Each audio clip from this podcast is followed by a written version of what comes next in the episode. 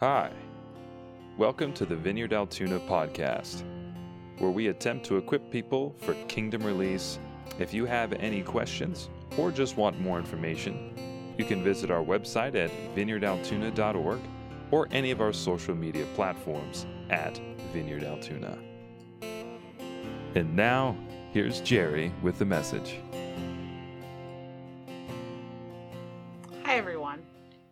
Before we get started today, I want to remind you of two things. First off, next week we will be in person. So we'll be meeting at the Salvation Army like we did last time for Easter to celebrate. Um, and the second thing is that we're going to have baptisms next week, which is so exciting. So there's still time. If you want to get baptized, just reach out and let us know. You can email me or Derek, Jerry or Derek at vineyardaltoona.org, um, Jerry at vineyardaltoona.org, or Derek at vineyardaltoona.org, and we can reach out to you and get you set up for that. So I want to start today by letting you all know that I'm not a very good driver. I've sort of come to terms with this. Uh, over many, many years, I've come to see that I don't really do anything for the stereotype of like women drivers. Like, I just really don't help that. so it's okay. I'm good at other things. We're not going to dwell there. But it's really at the point where everyone in my family knows that I'm not a very good driver. And so if I'm driving with my kids in the car and I stop fast, pretty much every time they ask, What did we hit? Because they have been with me on a number of occasions when we have hit something. so I am not a good driver. But if you know my husband, Derek, you know that he's kind of like a technician and he thinks about details and he pretty much always has a couple of processes going on in his brain at one time. And so he's a really good driver. Maybe it's because he's also a pilot. Airplanes are kind of a big thing to maneuver, and so you have to be aware of your surroundings. But Derek's a really good driver. But whenever we're together in the car, I feel more comfortable when I'm driving. I know that I'm not a good driver. I know that he's a better driver than me, but there's something inside of me that just really wants to be the one in control. That wants to be the one making the decisions. If something has to happen, I want to be the one who can make the decisions, even though I know that it's better off if Derek is making those decisions. And so I'm wondering if that thing lies in you as well. This thing where we kind of really want to be in control Sometimes we know that we're not the best person for the job. Sometimes we know that other people are more skilled or more educated in an area than we are, but we want to be the one who's making the decisions. And so, a good example of this is the rear view mirror conundrum. So, Derek and I, uh, as long as we've been married, we've pretty much had two cars he has a car and I have a car. Now, they're both, they both belong to both of us, but for just a number of reasons. You know, I'm kind of a short person. Derek's an average sized man. So, as far as like getting in the car and changing the seat, it's just easier if I'm always in one car and he's always in another, or else we're changing the seat constantly. But there have been some occasions, for whatever reason, that I've had to drive his car. And so for many years, every time I got into his car, I would change the seat so that I could reach the pedals, which is kind of an important thing when you're driving. Um, and I would change the mirrors, every mirror. I would change the rear view mirrors. And the reason I would do that is because Derek has a different setting or a different way that he uses mirrors than I do. So I really like it when the mirror is such that I can see part of my car and I can see the other cars around me. So I would change all the mirrors that way. And every single time Derek got back in his car after I had been driving it, he would say, Why do you change my mirrors? It drives me crazy. It takes me forever to get the mirrors back the way I want them because he has that sort of technician brain and he wants it to be just right. And so we would go back and forth um, about that every time, which again, it didn't happen that often, but he would say, Why do you, my mirrors are perfect and you change them? And so, after years of this, finally I decided that I would just leave his mirrors the way they were one time that I drove his car.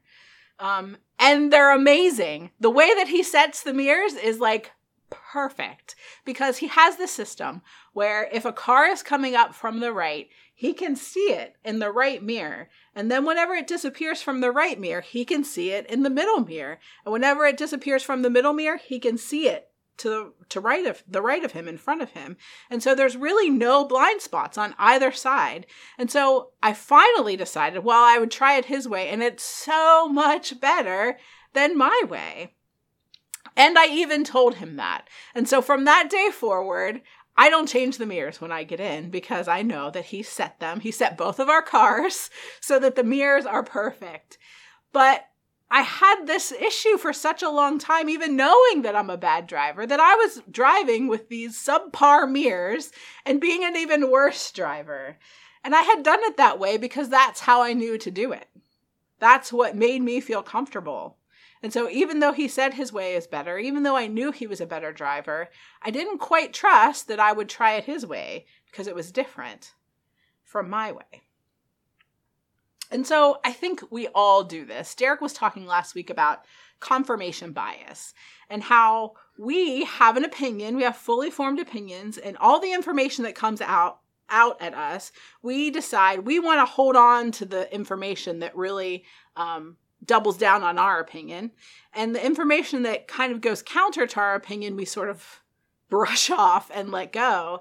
Since we have this confirmation thing that we really want information that will confirm our opinions. And we don't really sometimes allow our opinion, opinions to be challenged by other things, even though they may seem valid.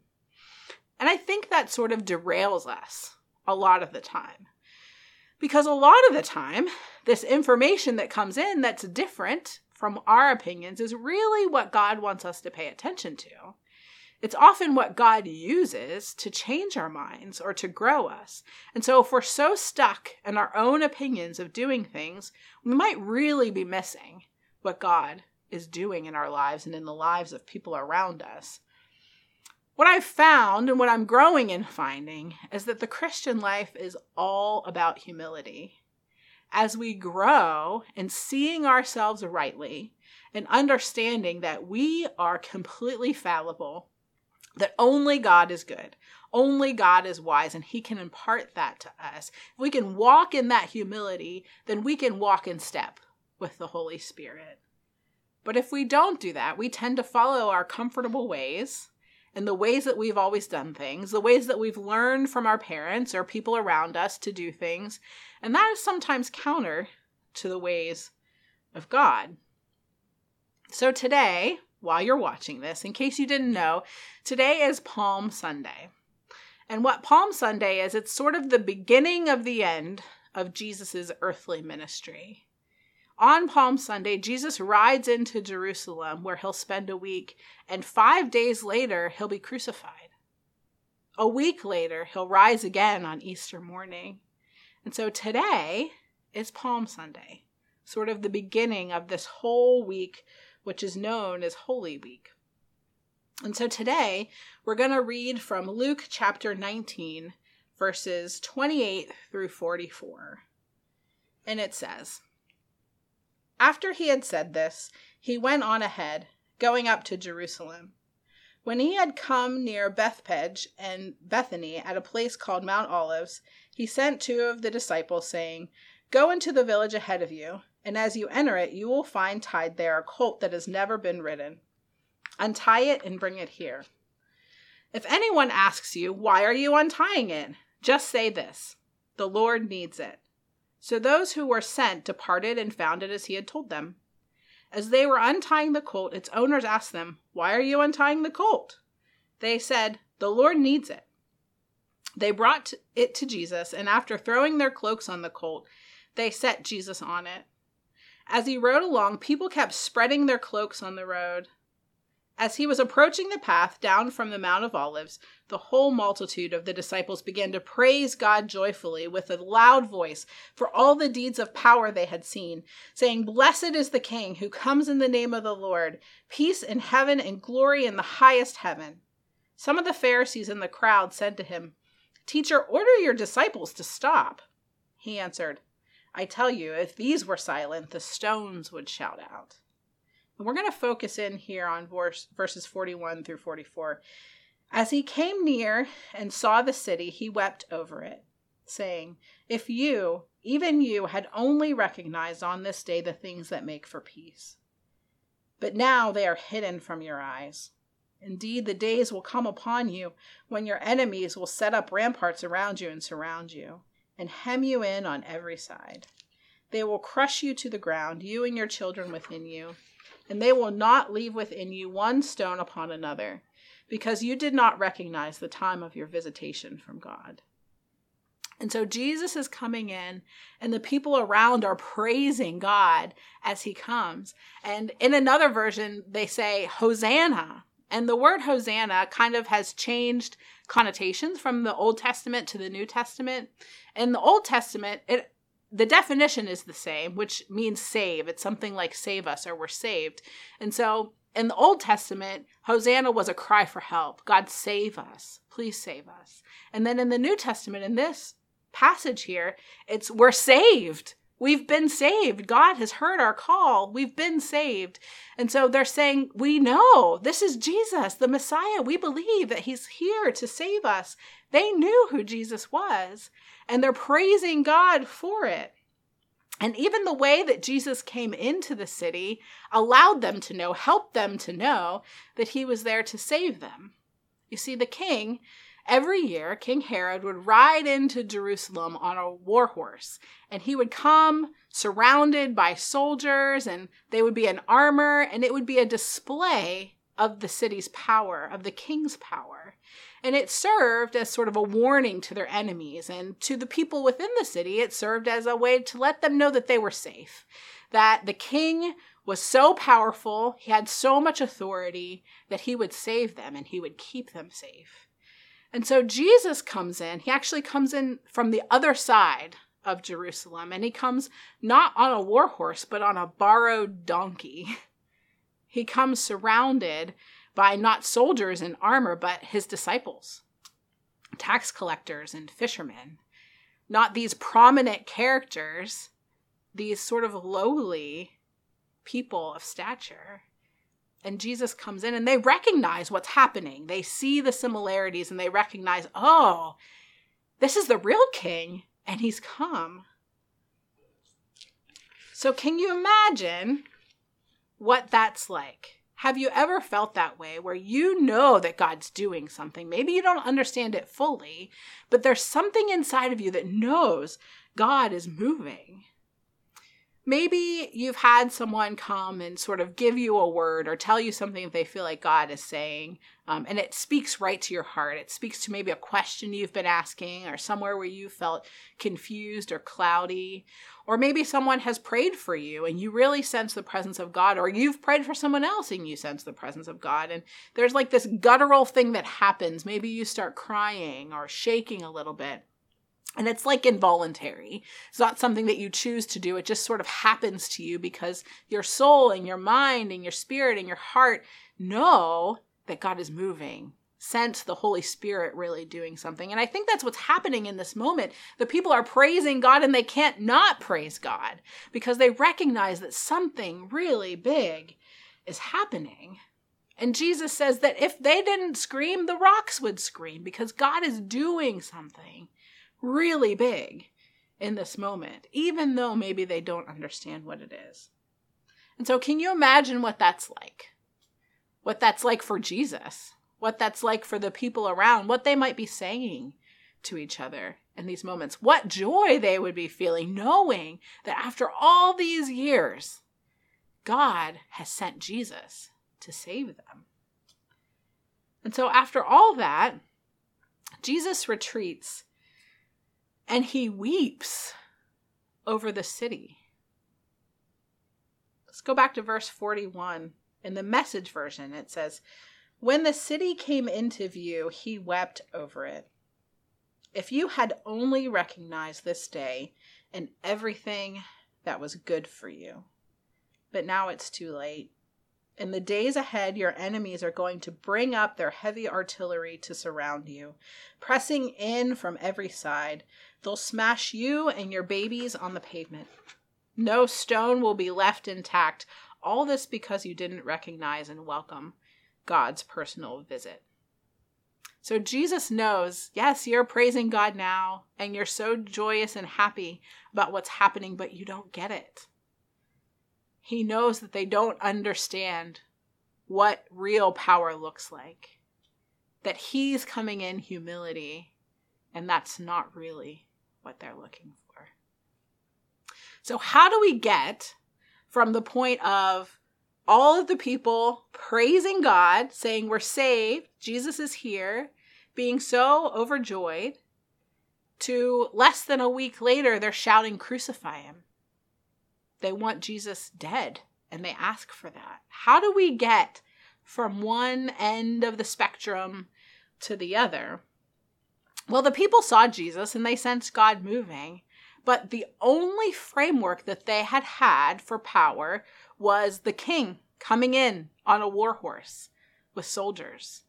That's how they expected power to come with authority, with domination over, and oppression of others.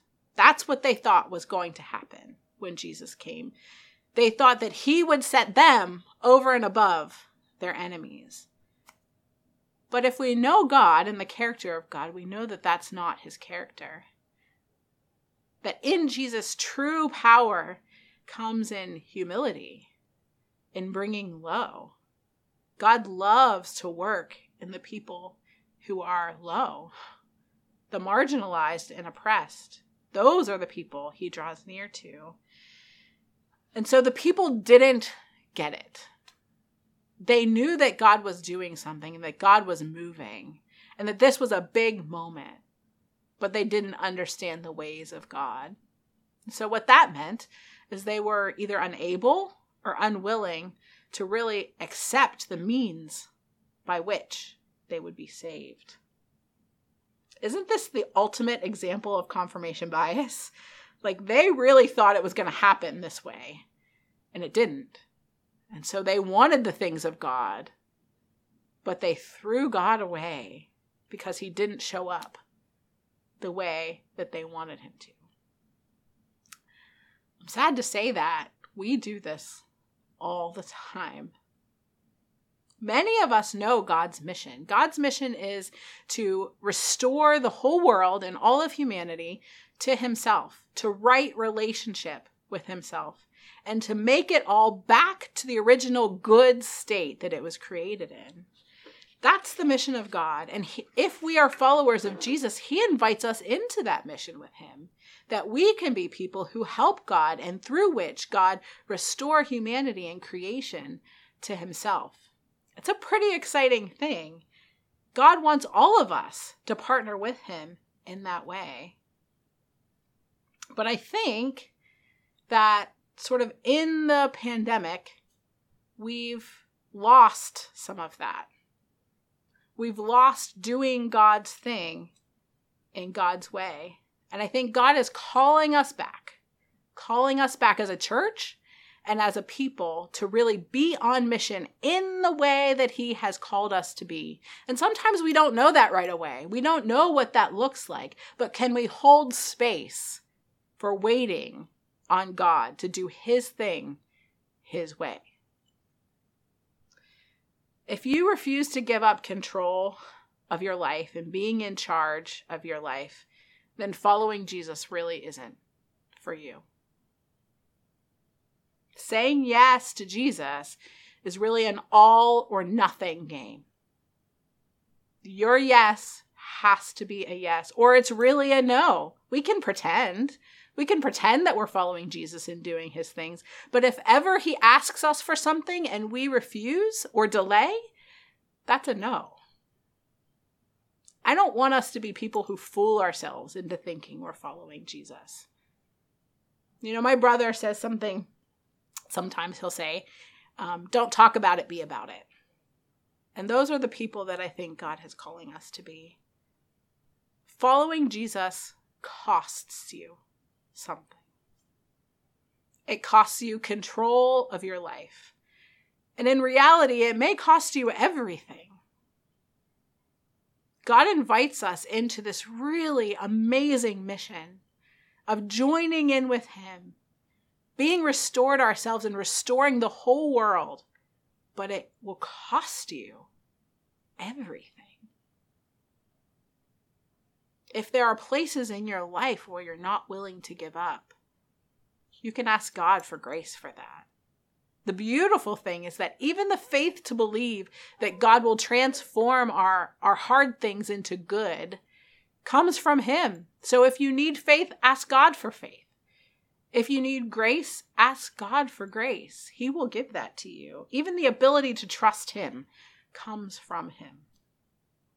And so I think we've sort of allowed things to sort of crowd in, and especially as we enter in, you know, a lot of us were at home, um, sort of taking events off of our schedule for a while, and now things are sort of crowding back in. We're entering back into reality. And as things come back, maybe things that God has showed us that weren't really that great for us in the first place, things start to come back and crowd. We need to be people who are intentional to follow God, to say yes, and to do it in the way that He's calling us. Lack of intentionality breeds complacency. If we cannot be intentional about holding space for what God is calling us to do or doing things in God's way, then we will be complacent. That's just what happens. Humans do not naturally move toward doing God's things or toward God's will. We have to be intentional about being connected to God and about waiting for Him. It's uncomfortable. It's uncomfortable to wait for God. It's uncomfortable to do things that are counter to the ways that we feel safe. But God didn't promise you comfort. Quite the opposite, actually. He said, In this life you will have trouble, but take heart because I have overcome the world. That's the kind of invitation that God has for us. So let me kind of bring this down a little. As I said earlier, the mission of God is to restore all of humanity and all of the world to Himself. And He has shaped and gifted each one of us with um, gifts. And I think actually our passions, the things that make us come alive, really align with those things. So He shaped each one of us to sort of provide a kingdom role, to walk in a kingdom way, to help bring about that restoration and that reconciling of people and the earth to God. Each one of us is designed specifically for that. And so, as I talk about what that looks like for you, I think some of us, for some of us, that's pretty clear. I think some of us sort of really know what makes us come alive, what God has asked us to do, how He's gifted us, what we're good at, what we're not very good at, what we need to work on. I think a lot of us know that. And so some of us um, are aware. Some of us, as I talk about that, think, man, I have no clue. I have no clue that I'm what I'm good at. Or some of us may even think I'm not good at anything. That's not true. That's not the kind of God we serve. And so if that's you, you can just offer those things to God and say, God, help me shake this out. Or you can ask someone to walk alongside you and pray into that with you. God is not a God who hides, God reveals. And so if we will be intentional to seek Him, I am confident that He will tell you what you're for and show you the things that are walking in line with what He's called you to. And I think for some of us, as we've sort of allowed the busyness to come back, we've allowed our jobs or our work or schoolwork or TV or other responsibilities to crowd back in, to crowd our lives again. I think God is asking us to be intentional, to hold space for what He has called us to do. Either for what you know He's called us to do, or for what you don't yet know, but are sure that He's called He's called you for something. So to to really hold and wrestle with that. And so my question as we sort of wrap this up and think about moving into communion is how is God inviting you into his mission? And what do you need to do to walk in step with with what he's called you to do in his way? What are the things that have sort of crowded that? And so maybe you need to work less and rest more so that you have space to really receive what it is that God has for you and energy to do it. Maybe you need to invite a neighbor or a coworker into relationship and really just begin walking out life with them. Maybe God has called you to be sort of a connector in that way or to bring people um, to Him for freedom. Maybe you need to be more intentional in spending daily time with God. Maybe you need to be in the Word and reading the Bible daily. Maybe you need to be in quiet time and just sitting with him. Maybe you need to take a walk and invite God to come along and just talk with him. Maybe you need to worship. We all need to have these connections so that we can receive what it is that God has for us. And that's the most important thing that we could do with our day. Is spending time and being connected to God. Only then can we really receive what it is that He has for us. And so, my question as we sort of wrap up here is where do you need to press into humility and participate with God's mission in the way that He would call you to? Thank you again for choosing the Vineyard Altoona podcast.